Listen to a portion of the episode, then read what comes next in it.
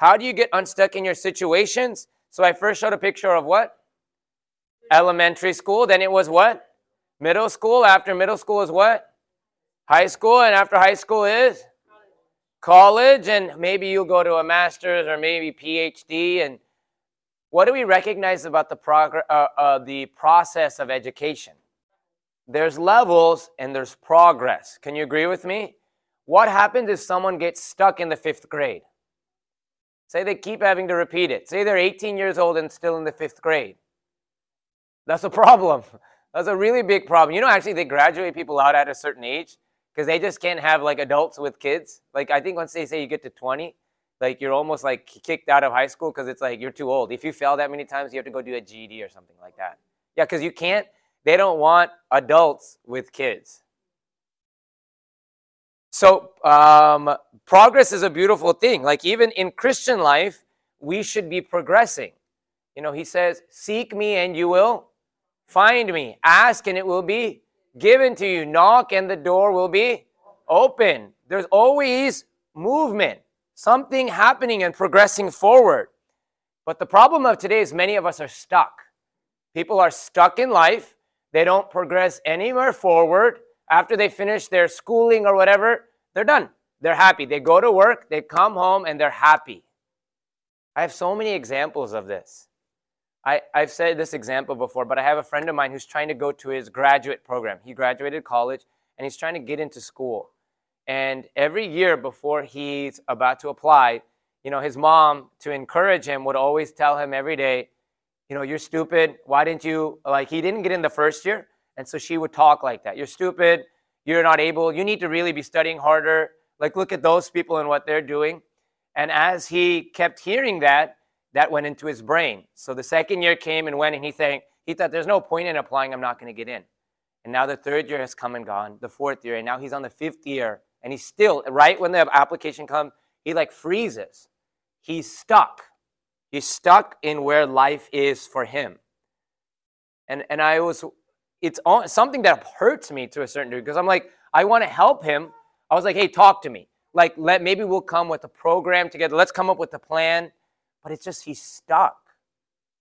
I have so many examples of this. I have so many friends of mine who they are addicted to things. They're addicted to drugs or alcohol or pornography. I've talked to so many. I'm like, hey, let's talk and come and we'll come up with a plan. And then within a few days, they fall right back into it. And on Sunday, they feel so inspired. I'll send them my podcast and I'll be like, listen. And they'll be like, that's so good. And they'll come up with a plan and they just fall right back. This issue of stuck is a very real thing. So when I ask this, this is not a let's think theoretically. What can we do to help people who are stuck? And maybe you came here and you feel stuck today. What can we do when it comes to that? Let me hear from y'all and then I'll share what God put on my heart. By the way, actually, before, real quick, can I say one more thing? here are just a few things. We can be stuck in addictions, stuck in negative situations. We can be stuck in our story of life. What I mean by that is you feel like you're not progressing. Like, you know, everyone else has a family now and you may not. Or everyone else has bought a house and they're doing financially well and you feel like I'm not. Or everyone else is doing this and you feel like my story of life is stuck. Why am I stuck? You may be stuck in a mindset. You can't, you, you're like, I want to walk with God. I want to not be lazy, but I'm stuck in my apathy.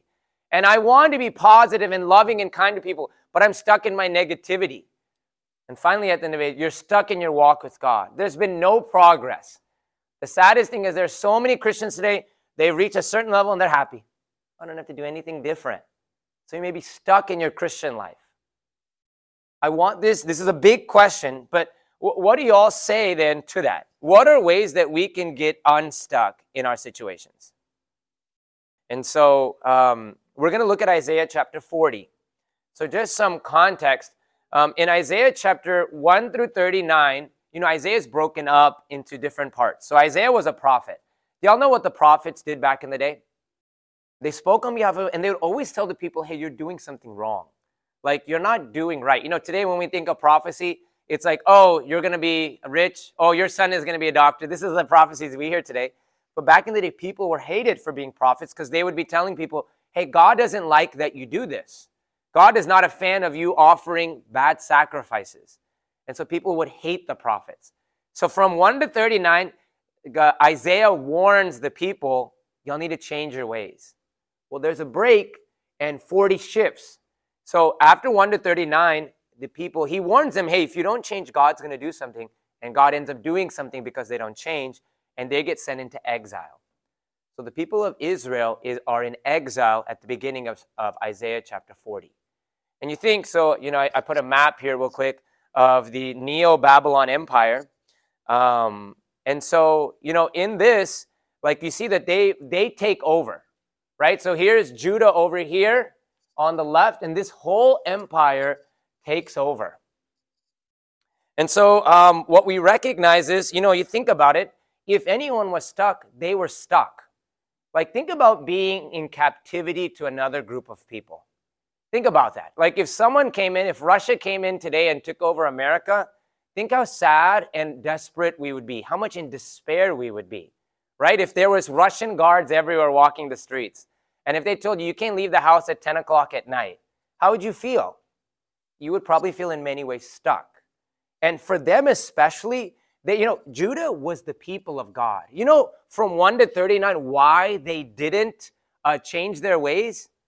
They didn't change because they felt like God is with us. We have the temple. God will never leave us or forsake us.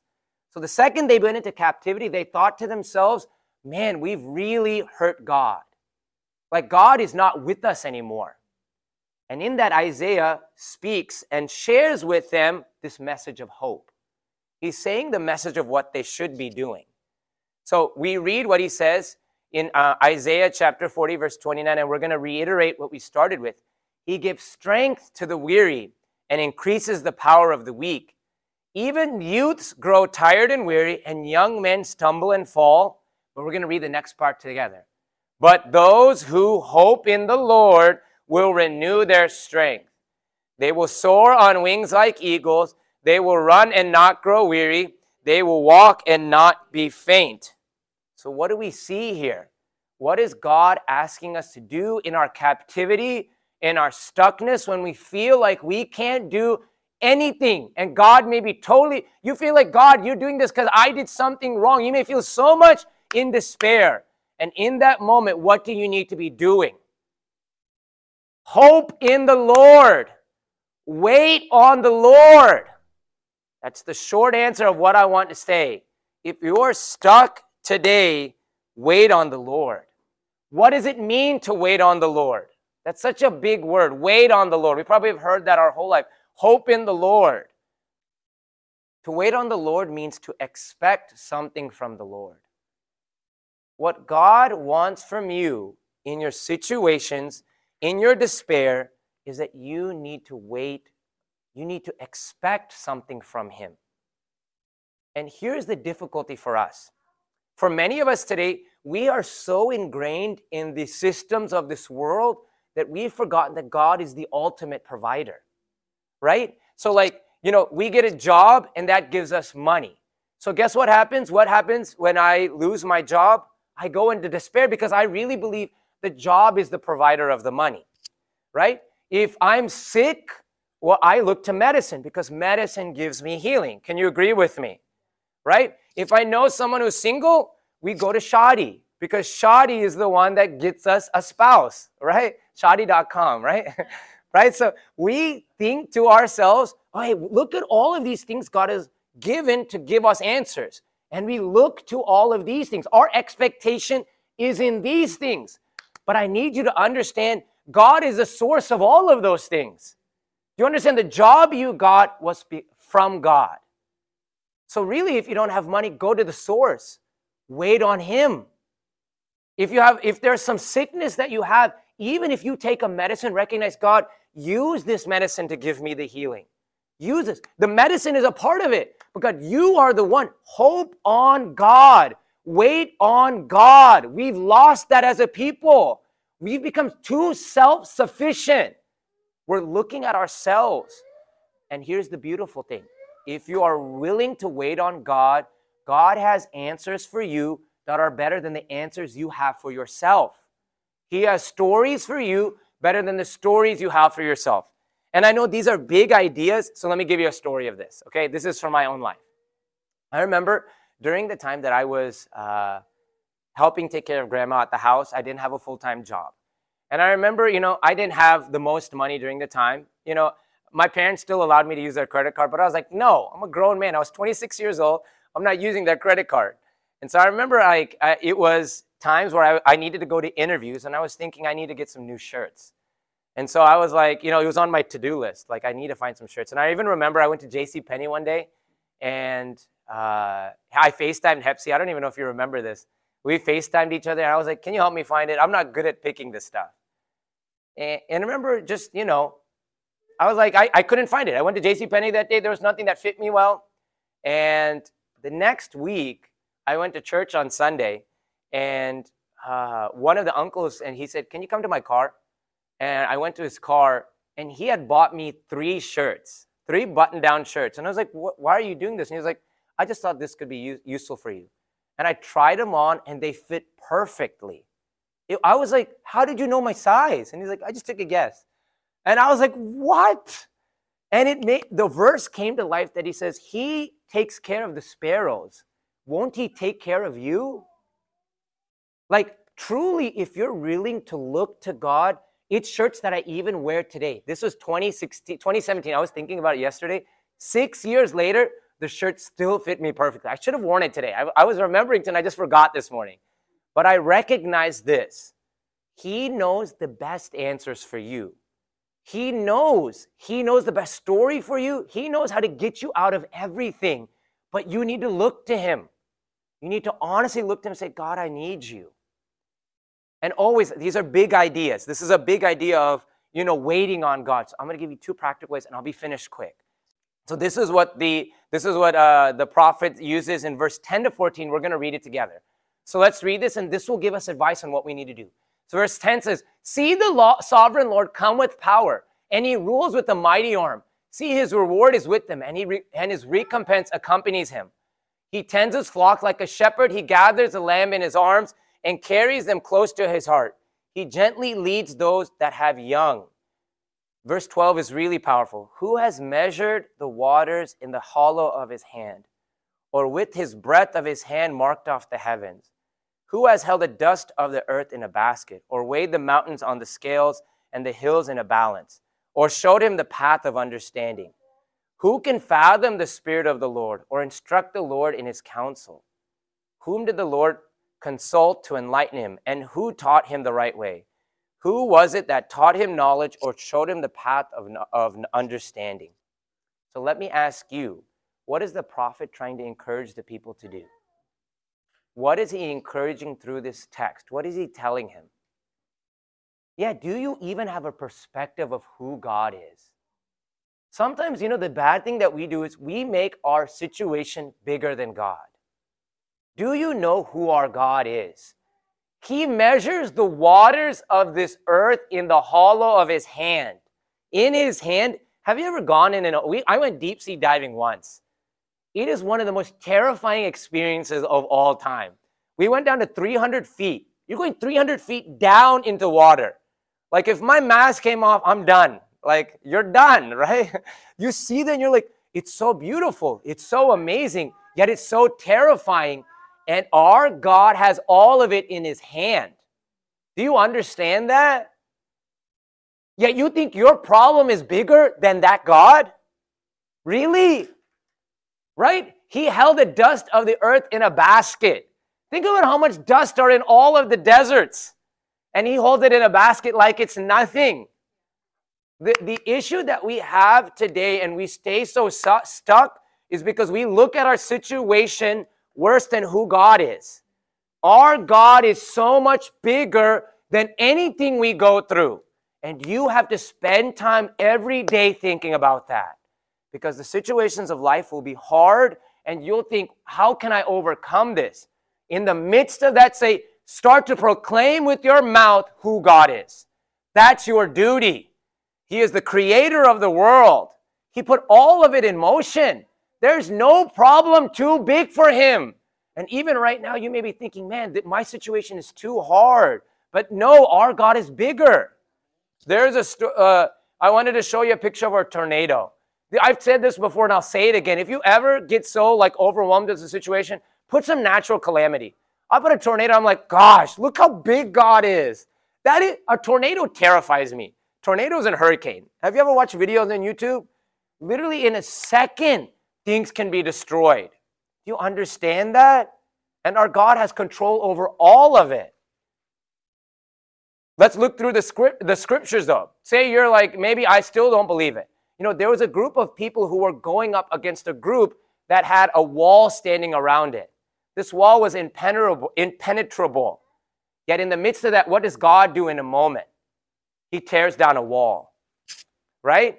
You know, there was the people of Israel were walking and they were stuck between the sea and the Egypt army. And in a moment, what did God do? He, he split the sea apart.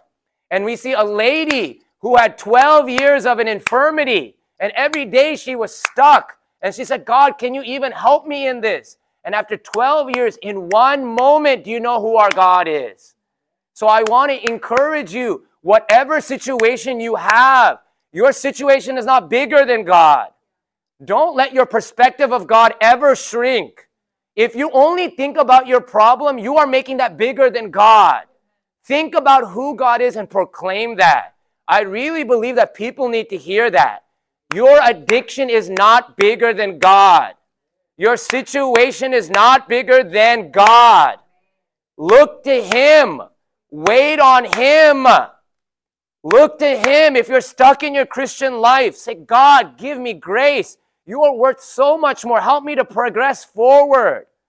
See who God is. See who God is, and all of it pales in comparison. Your situation is nothing in the hand of God. So let me give you one piece of advice before I go to my last point. Name your situation in relation to God. I need you to do that. When you're in your quiet time alone in your house, when you're praying, and that problem is the only thing you can think about, or your character flaw is the only thing you can think about, say, God, you're bigger than any addiction. God, what you can you can break it in one moment. God, maybe I don't see an answer right now, but you can do it today. You are able. God, you are able. And you may think maybe, does God even care about this problem? He cares about every part of you. If you will wait on Him, He wants to. Let me give you another story of this. This is one I heard yesterday. So, you know, I was talking to the youth minister at the church that I was speaking at, and he was telling me, you know, when he first came to the church, all that God told him to do was wait on Him. So for eight months, and I was like, wow, this is kind of cool. I, I want to hear the ending of this because I knew I was about to speak about this. So he waited on God for eight months. And he was like, I didn't try to do any flashy things. I didn't put ourselves on social media. He just waited. And he said, after eight months, God has started just bringing people to the church. He said, there was a lady who moved from Florida to Texas. And he said, the lady had a vision at night that she should go to that name of the church specifically. She saw a vision of a young youth pastor that looked like him with a good build. And she said, and so she came to the church. She found the church and came there. And she's not even Malayali. She's a Haitian woman. Like she's from Haiti. Isn't that amazing? Right? When you wait on God, He wants to answer everything. He wants to work on your situation. And you know, He was like, it's been six months. Some Indian people don't even like sitting next to her because she's Indian, yet she still comes. And this is what I encourage you when God gives the answer, it's better than your own answer. Because the human mind says, let me go do something and I'll try to bring people into church. And he said, six months they've ignored her, yet she still comes back. Because when God works, the answer is better. So wait on God. And the first piece of advice is in the midst of your situation, name who God is. Name him. We're going back to what James was talking about at, in testimony time. Open your mouth and name him. The enemy wants to get you down here and think, no, you can never overcome this. Name it out loud, proclaim it. Um, the second point that I want to uh, uh, say is this recognize that wait is a hard thing. Because the second you say, God, I'm waiting on you, you take your hands off of it, right? You say, God, I'm trusting you. And there are parts that you need to play in the process, but you're waiting on God. If you look at the picture of the guy up there, what do we recognize about him? He's not very happy, would you say? He's stuck. He, he's like, God, he's just like, when? When is it going to happen?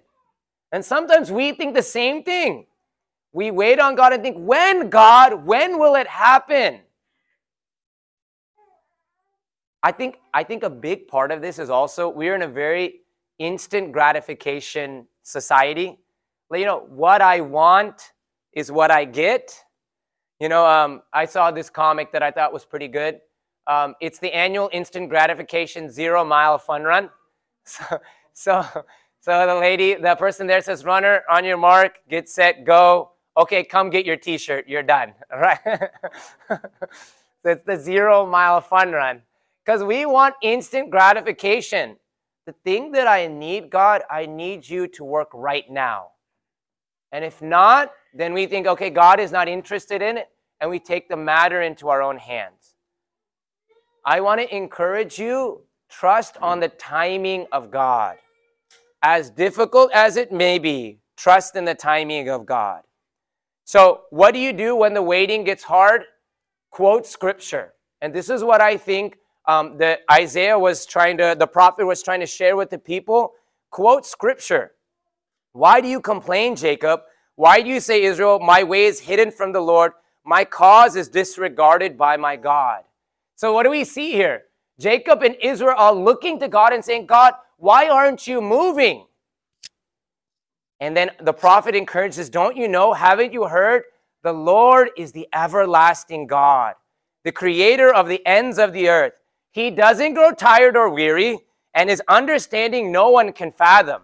Don't think you know better than God. And he reminds us, He gives strength to the weary and increases the power of the weak. Even youths grow tired and weary, and young men stumble and fall. And I, and I want to encourage you you know, if you go your own way, you will grow tired and get weary. You will stumble and fall.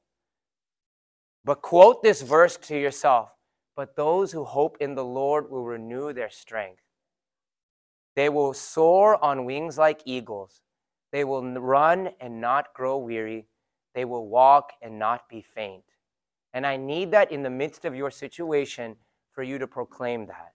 As difficult as it is, and you're like, God, when are you going to move? Proclaim that. So, how do we get unstuck in the situations of our life? I've gone a little past time, and I apologize for that. But I want to encourage you wait on God. Wait on the timing of God. Look to Him and recognize who He is in the midst, in comparison to your life, comparison to your issue. Don't ever let your issue become bigger than God. And, and I really want to encourage you open your mouth. I'll end with this story, and this is one story that I've said. So there was a lady who really believed in the power of the Word of God. And she was paralyzed from the leg down. You know, she read the scripture that said, um, Have the elders come to your church, uh, come, lay their hands on you, confess your sins, and have them anoint your head with oil and let them pray for you, and you'll be healed. And so the lady did that. And she, she asked her pastor if she, he, he would do that. And he said, Actually, I don't know if I believe in this. So he didn't even do it. But then one of the ministers came, another minister came, and so he prayed for her. And I've mentioned this, and she started just saying, she told her family, God is, God is healing me. Like I did what the verse said, and God is going to heal me. And for the next few months, daily, she, she had excruciating pain. But in the midst of her pain, she kept saying, God, I follow the word of God. God is going to heal me. And there were some nights that the in the uh, this is from the Smith Wigglesworth book. It was excruciating pain. And the mom came to her and said, like she was just so torn. But yet the young girl kept saying, God is going to heal me. She's crying in pain, saying, God is going to heal me. And she said, one night, I think six months later, six months, she kept saying the words, God is going to heal me. And six months later, one night, God comes to her at night in her room and touches her legs and she was instantly healed. And here's the truth the more you expect and wait on God, God will come in. The more you take things into your hand, God says, You take care of it yourself then. So wait on God today. Wait on God today and with your mouth begin to profess who God is and never let your problem become bigger than God. Let's pray. Dear God, Lord, we come to you today and we just say thank you for this time.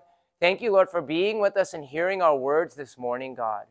Thank you for being a faithful God, Lord, that in the midst of our issues and our problems and the situations that we may, be, we may feel are overwhelming, God, thank you that you're so faithful. God, that you are working in our waiting. So, God, this morning, work on behalf of your people. Help us to trust you, God, and help us to look to you today. God, I really do believe there's going to be some breakthrough in the life of people. God, even right now, I'm praying for uh, deliverance from addiction. Lord, I pray if anyone here has any addictions, God, break it in the name of Jesus. God, you are bigger than any addiction.